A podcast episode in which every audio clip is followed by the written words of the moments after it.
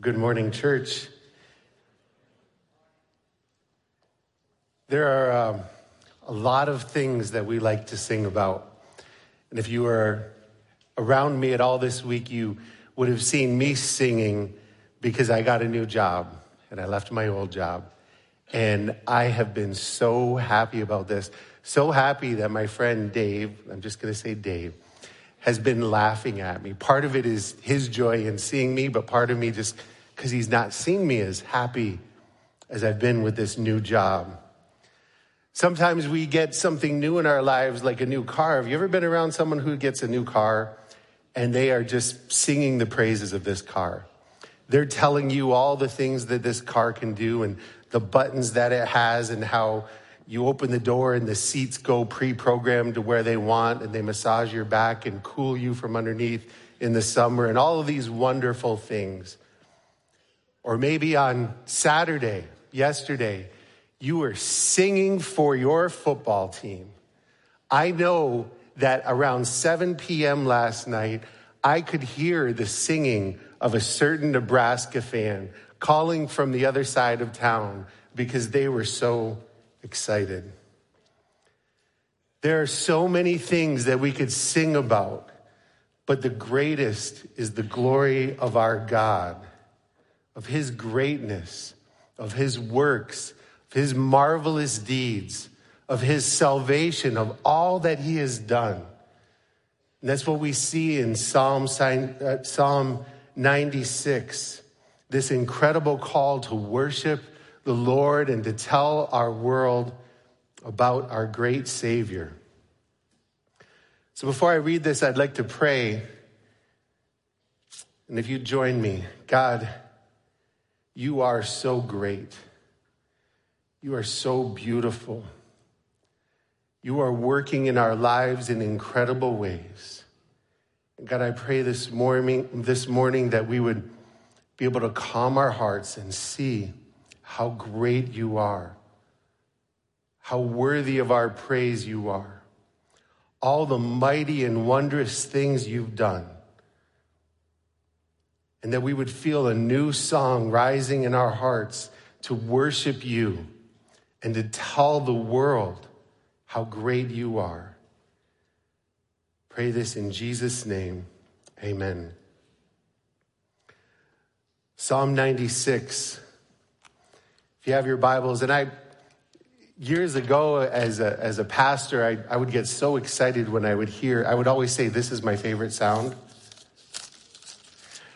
And, and people now have their Bible on their phones.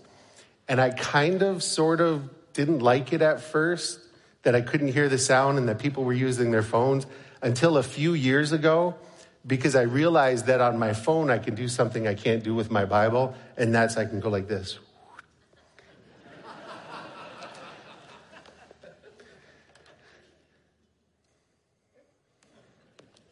Psalm 96 says, Oh, sing to the Lord a new song. Sing to the Lord all the earth. Sing to the Lord, bless his name. Tell of his salvation from day to day. Declare his glory among the nations, his marvelous works among the people. For great is the Lord and greatly to be praised. He is to be feared above all gods, for all the gods of the people are worthless idols but the Lord has made the heavens. Splendor and majesty are before him. Strength and beauty are in his sanctuary. Ascribe to the Lord, O families of the peoples. Ascribe to the Lord glory and strength. Ascribe to the Lord the glory due his name. Bring an offering and come into his courts. Worship the Lord in splendor of holiness. Tremble before him, all the earth. Say among the nations, the Lord reigns. Yes, the world is established. It shall not be moved. He will judge the peoples with equity. Let the heavens be glad. Let the earth rejoice. Let the sea roar and all that fills it. Let the field exult and everything in it. Then shall all the trees of the forest sing for joy before the Lord, for he comes, for he comes to judge the earth. He will judge the world in righteousness and the peoples in his faithfulness. So this song begins with this great call to praise, and it's a threefold call to worship. And it's followed after by this threefold call to ascribe. But three times it says, sing, sing, sing. And then it says, ascribe, ascribe, ascribe. The emphasis here, this, this number three being so important.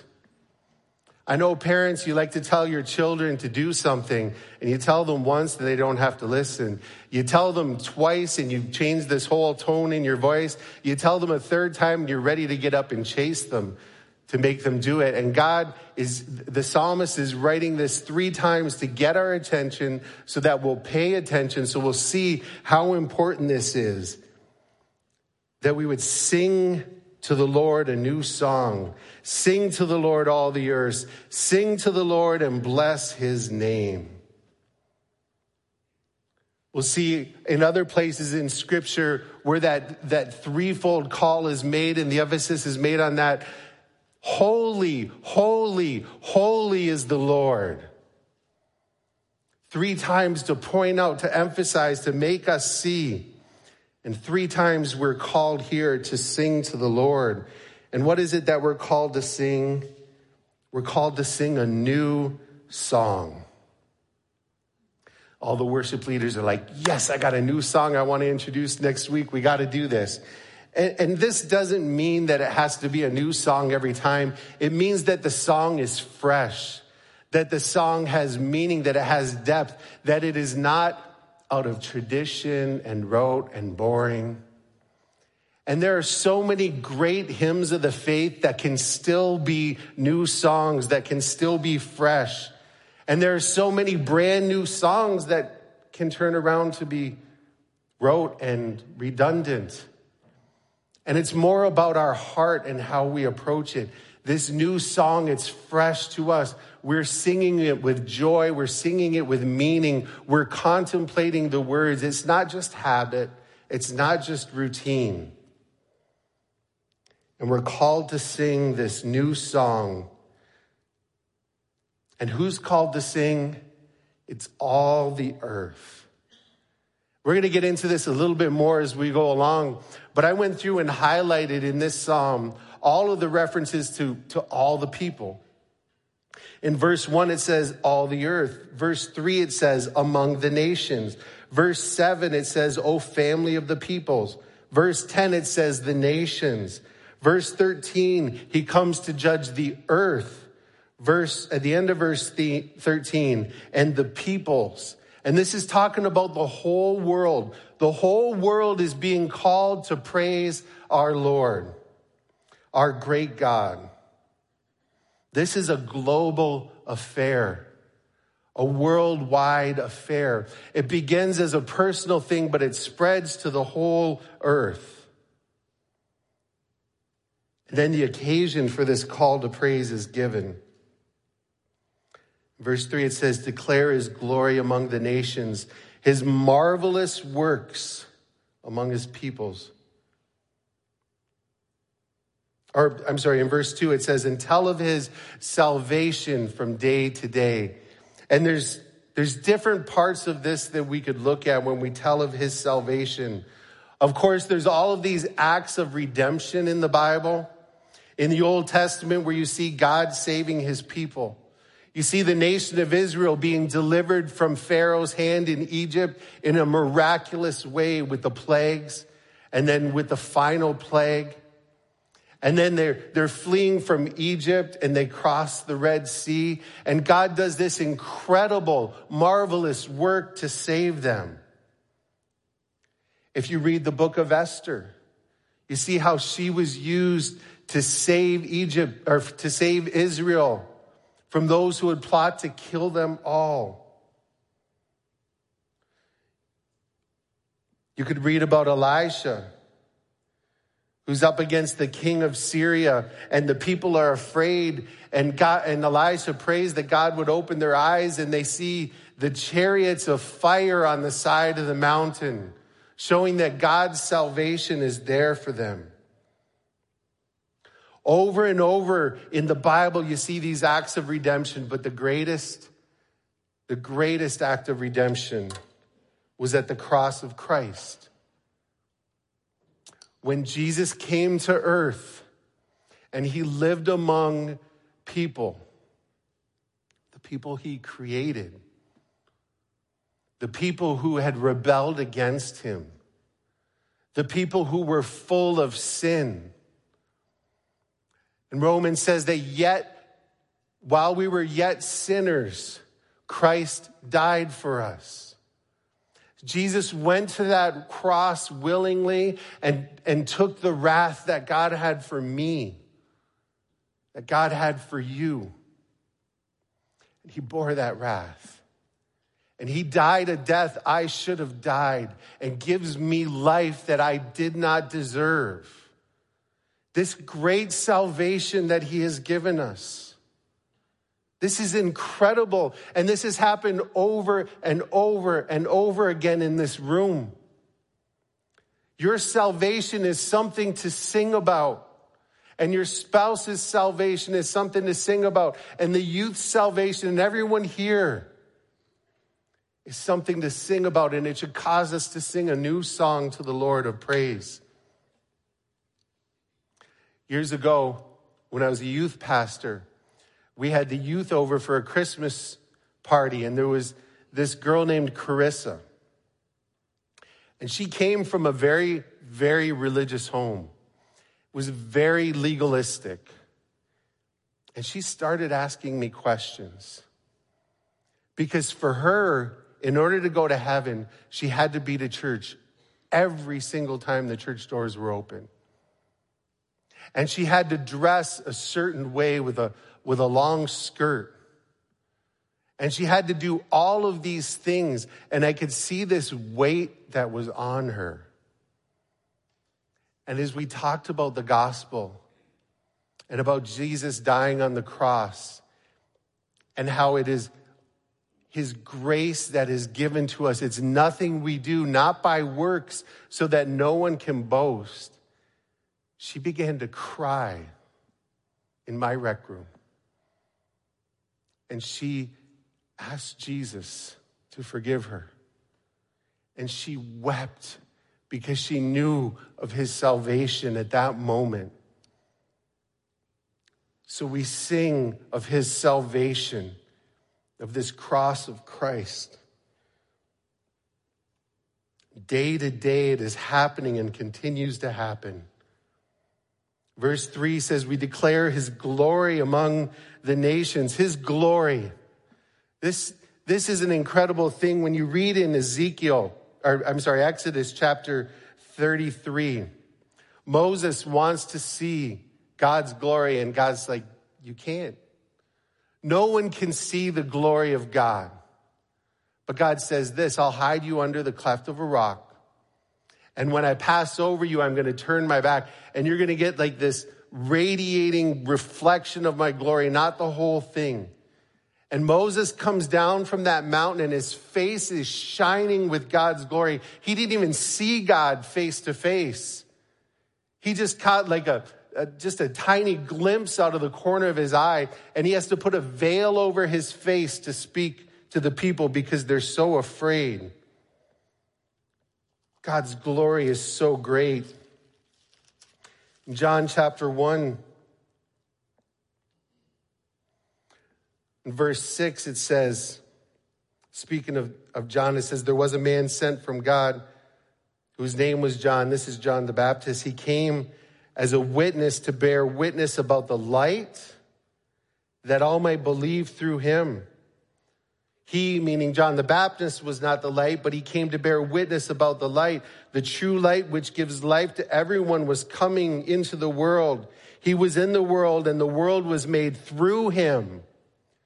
Now we're talking about Jesus. Jesus is the light. The world was made through him, Jesus. Yet the world did not know him. He came to save his own, and his own people did not receive him. But to those who did receive him, who believed in his name, he gave the right to become children of God.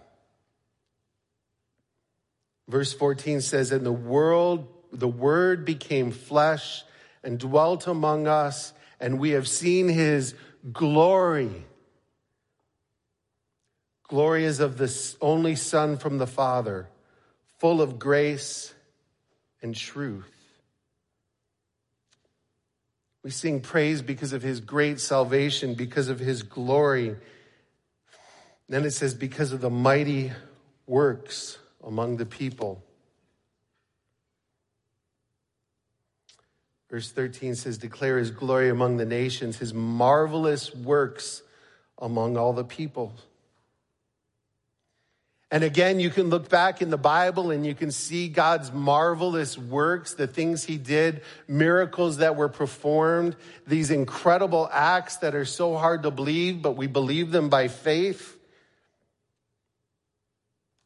We wonder, is God still working like that?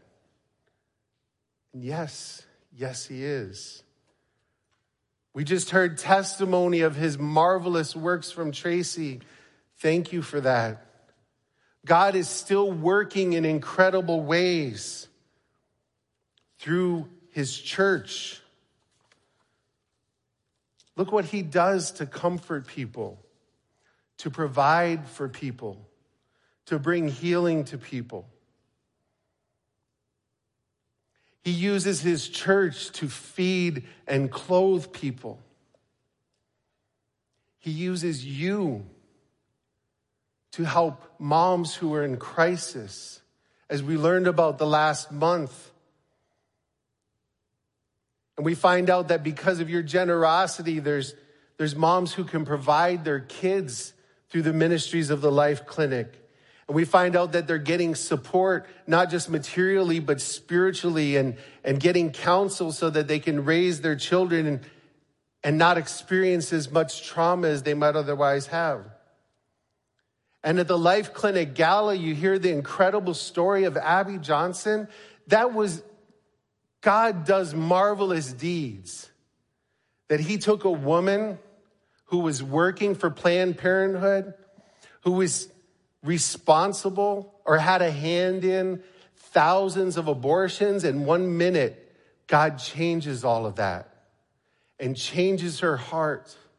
And now she's a champion for life. Every chance that she gets, these, she's advocating for life. God does marvelous works every day. Last month, I had the opportunity to speak, and I told you about our daughter, Jada. And uh, the, one of the comments I got several times is I never said what happened. I just assumed that, that most of you knew. Jada, Jada did pass away. She was three and a half years old. And on her last admission to the hospital, we'd been in and out of the hospital so many times. And we were at U of M, and, and the doctor spent a long time that morning meeting and consulting, and they came to us, and we knew that it was time, that it was time to take her off life support. And they moved us to a transition room, they call them. And uh, they make sure that she's comfortable and, and they slowly begin to, to wean off the life support. And during that time, God's marvelous works, as the people in that hospital who had known Jada, for three years of her life began to come and to minister to us. And we had occupational therapists and physical therapists and nurses and doctors and respiratory technicians coming in in the last moments of our life to love her and to love us. And then there was Dr. O. I can't say his name because he was Nigerian and I struggled with it and everybody called him Dr. No, Dr. Dr. O. And, uh, and his father in law had just passed away. And he was taking his wife to the airport in Detroit when he found out that Jada was going to be taken off life support. And he dropped her off at the airport and he came back to the hospital. And he got down on his knees and he prayed with us. God does marvelous works still today for his people. Every day he's doing great things. And this is a cause for us to praise him. We have this cause to praise and to sing to the Lord our new song. And our praise is always fresh. It never gets old. It never goes, grows stale. And what is the cause for this praise? Verses four to six. For great is the Lord and greatly to be praised. He is so great. There is none like him. There is no other that comes even close to him. And the psalmist goes on to say, For all the gods and the peoples are worthless, or all the gods of the peoples are worthless idols. They're worthless idols. And that makes me think back to Elijah and the prophets of Baal. You can read that in First King, where Elijah's up against the 450 prophets of Baal, and the, and the people are so split on who to follow and who to believe. And, uh, and they build these two altars. One is for the prophets of Baal, and one is for the one true God. And, and Elijah mockingly is, is telling the 450 prophets to call on their God to consume this offering with fire. And they're doing all of these crazy things to try to call on their God.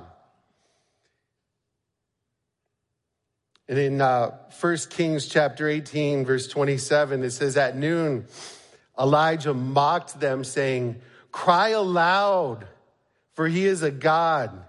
Either he's musing, or he's relieving himself, or he's on a journey, or maybe he's fallen asleep.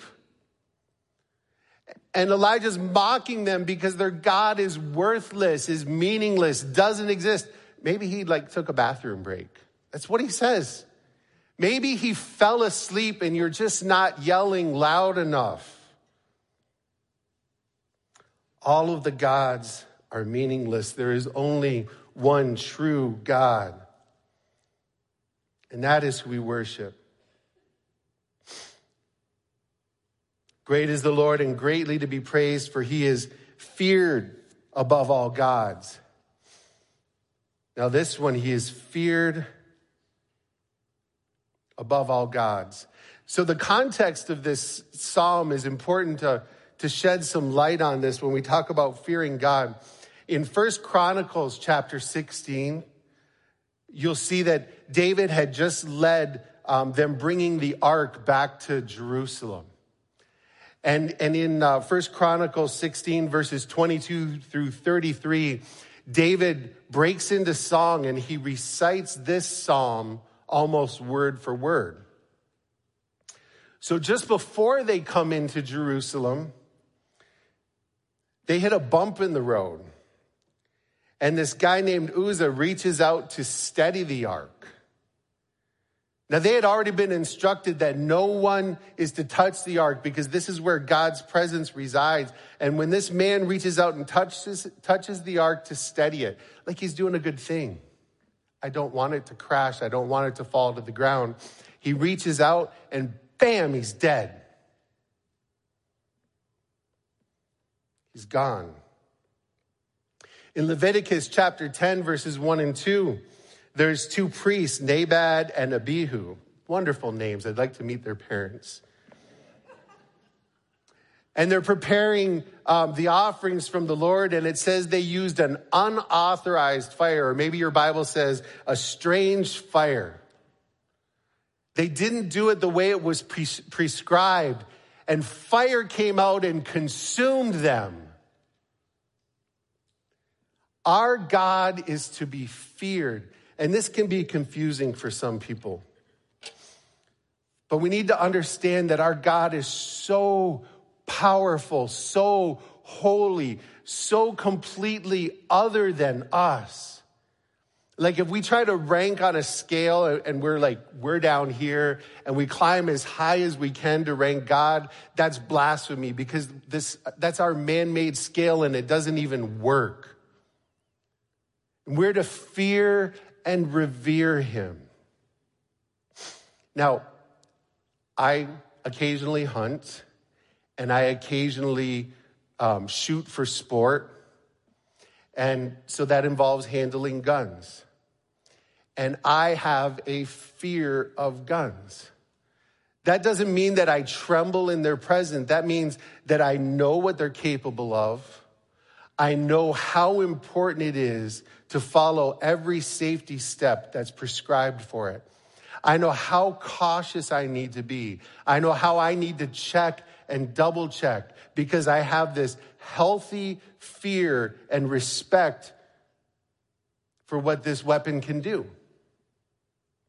And we are to fear God, to have this healthy respect and awe and wonder of who He is and how powerful He is and how holy He is.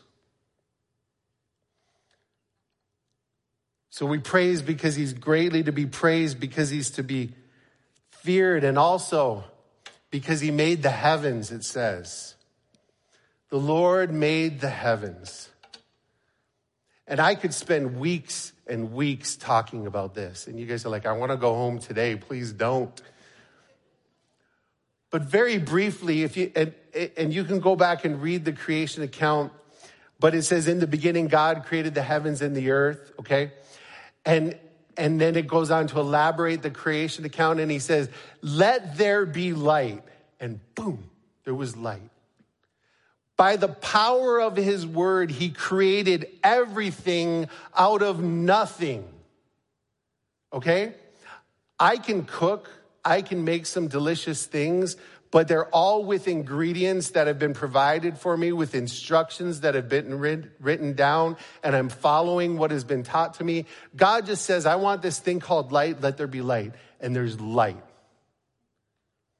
And whether it's a wave or a particle or both, he did it by the power of his word. And he made everything that was made. And, and after he makes the light, that's on the first day. And what's crazy, you get down to the fourth day, and what does he make? He makes the sun and the moon and the stars. Before he made the sun and the moon and the stars, he made light. This God made the galaxies and spread them across the universe. And every time we make a telescope that can see a bit further, we find out that we can't even reach the edge. And we try harder and we can't reach the edge because He is so great in what He has made.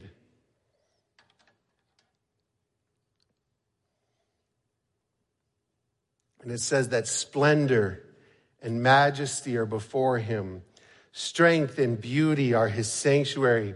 This universe he has made is so incredible, so beautiful, so vast, so diverse. And he made it all. And now we transition to this call for the whole world to declare his glory in verses 7 to 10.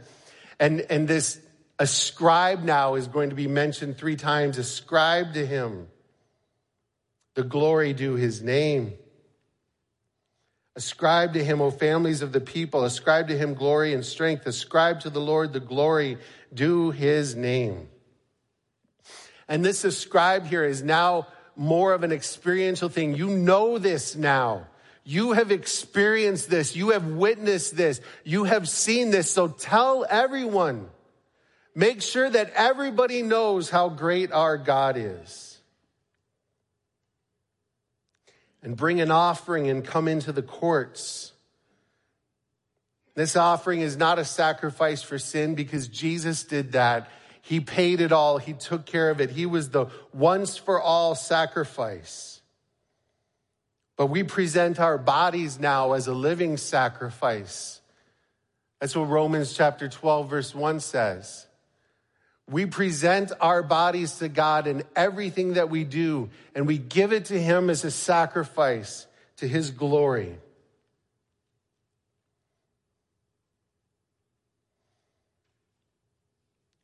So we bring offering and we come into His courts and we worship the Lord in the splendor of holiness. I just want to touch on this real quick because some translations say in holy attire. And I, and I wonder if this is what was getting missed when Pastor Chuck and Dave were going back and forth on him not wearing a jacket or a tie. But it's not about what you dress, it's about God and his all encompassing beauty and holiness that we're called to worship. His beauty and power and strength and majesty that are on display for all to see and all to witness is so amazing, and we worship him in all of that. Do you realize that every picture, every image, every song, every piece of art that we make that tries to depict beauty or glory or power or grace or forgiveness or justice is a failing shadow of how great he truly is. Every superhero and superpower in the Marvel universe fails to compare to the power of our Lord. So we worship him in his holy splendor. And verse 9 again says that we tremble before him, all the earth. And we're called to say, verse 10, among the nations, that the Lord reigns. Yes, it is firmly established. It shall never be moved. The Lord reigns because he is the King of kings and the Lord of lords. He is the King who rules forever and ever. He is the one that the Bible says in, in Colossians 1 for him all things were created in heaven and in earth, visible and in, invisible, whether thrones or dominions or rulers or authorities. All things were created through him and for him. And he's before all things, and in him all things hold together. And he, Jesus, is the head of the body, the church. He's the beginning, the firstborn from the dead. And in everything, he might be preeminent. Do you see why we worship him? Do you see why we declare his glory through all the earth? Philippians 2:10 says that at the name of Jesus every knee every knee will bow those in heaven and on earth and those under earth and every tongue confess that Jesus Christ is Lord to the glory of the Father. So all the people everywhere are commanded to join in this worship because he's worthy. And that's not enough yet because, lastly, all of nature is going to join in this praise of this king. Verses 11, or verse 11, let the heavens be glad all the heavens are called in on this call to rejoice. The, the heavens will be glad. The earth, and let the earth rejoice. Let the sea roar and all that fills it. Every creature of the sea will rejoice in this incredible, amazing, glorious, beautiful Lord and King. Let the field exult let the field, the jungle, the plains, all of the earth and all of its inhabitants rejoice, rejoice and exult. Then shall all the trees of the forest sing for joy. Sing for joy before the Lord, for he comes. All of creation joins in that praise. I want to read from Romans chapter 8, where you might be thinking, why is why the trees? Why, why the heavens? Why is everything involved in this praise? Romans chapter 8, verse 20. For the creation was subject to futility, not willingly, but because of him who subjected it in hope that the creation itself will be set free from its bondage to corruption and obtain the freedom of glory of the children of God. For we know that the whole creation has been groaning together in the pains of childbirth until now. All of creation is longing for things to be made right by the return of the King. All the peoples are called to, to worship this God. And it's because he comes. Verse 13 and verse 10 both talk about him coming. And he's coming to do some things. It says he comes to judge. It says who he's going to judge all the people. It says how he's going to judge in righteousness, in faithfulness, and he's going to judge inequity, in equity, in fairness. God is going to judge the world. Are you ready for this? Are you right with the Lord? Do you know what this salvation means personally for you that Jesus died in your place so that you can be saved? Maybe you've resisted acknowledging that. Maybe you've said you can wait until tomorrow. Maybe you say, I have too many questions. I don't have all the answers, but I have some. And I know that the elders don't have all the answers, but they have some. And this is so important that we would love to talk to you about it. He's going to judge fairly and, and in equity and in faithfulness. And what that means is it's his rules, not ours. As people, we love to think, well, God will be happy if I do this. God will forgive me if I do this. God, and we make our own standards because we don't want to accept God's, but He has His standards, His word. And He's going to judge the world by that. And if He judged the world any other way, that wouldn't be fair because He'd be judging with partiality to this person and to that person and the other.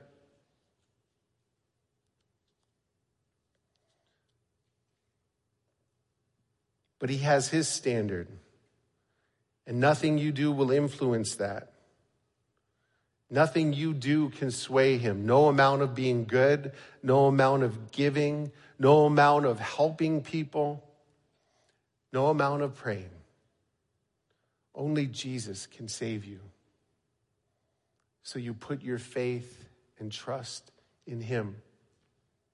And then you realize that your neighbor needs this. You realize that your coworkers need this. You realize that the world needs this. So you join in this global call to spread the gospel. And your world, your world might just be your, your school. I need to give props to Extreme right now. I start help, started helping with Extreme, and I have loved hearing them share their faith. And they have this thing where they do Yay God every every week. Someone shares how they've seen what they're doing is what the psalm says. They're sharing God's marvelous works, his glorious deeds with each other. And they're sharing their faith. And I appreciate that. And, and I hope that everyone has this incredible desire to make worshipers of all the world of our great God and King. So, are you personally ready? Is your neighbor ready? And are you willing to do what it takes to join the effort to make his name famous in all the world? Would you bow your heads with me? God, I thank you for all your great works that are on display. Thank you for your salvation, for love and mercy and grace. God, I pray that we would be able to sing a new song to you, a song of praise, and that we would invite the world to join us because you are great You are worthy of all the praise because there is none like you. May you get all the glory, I pray in Jesus' name. Amen.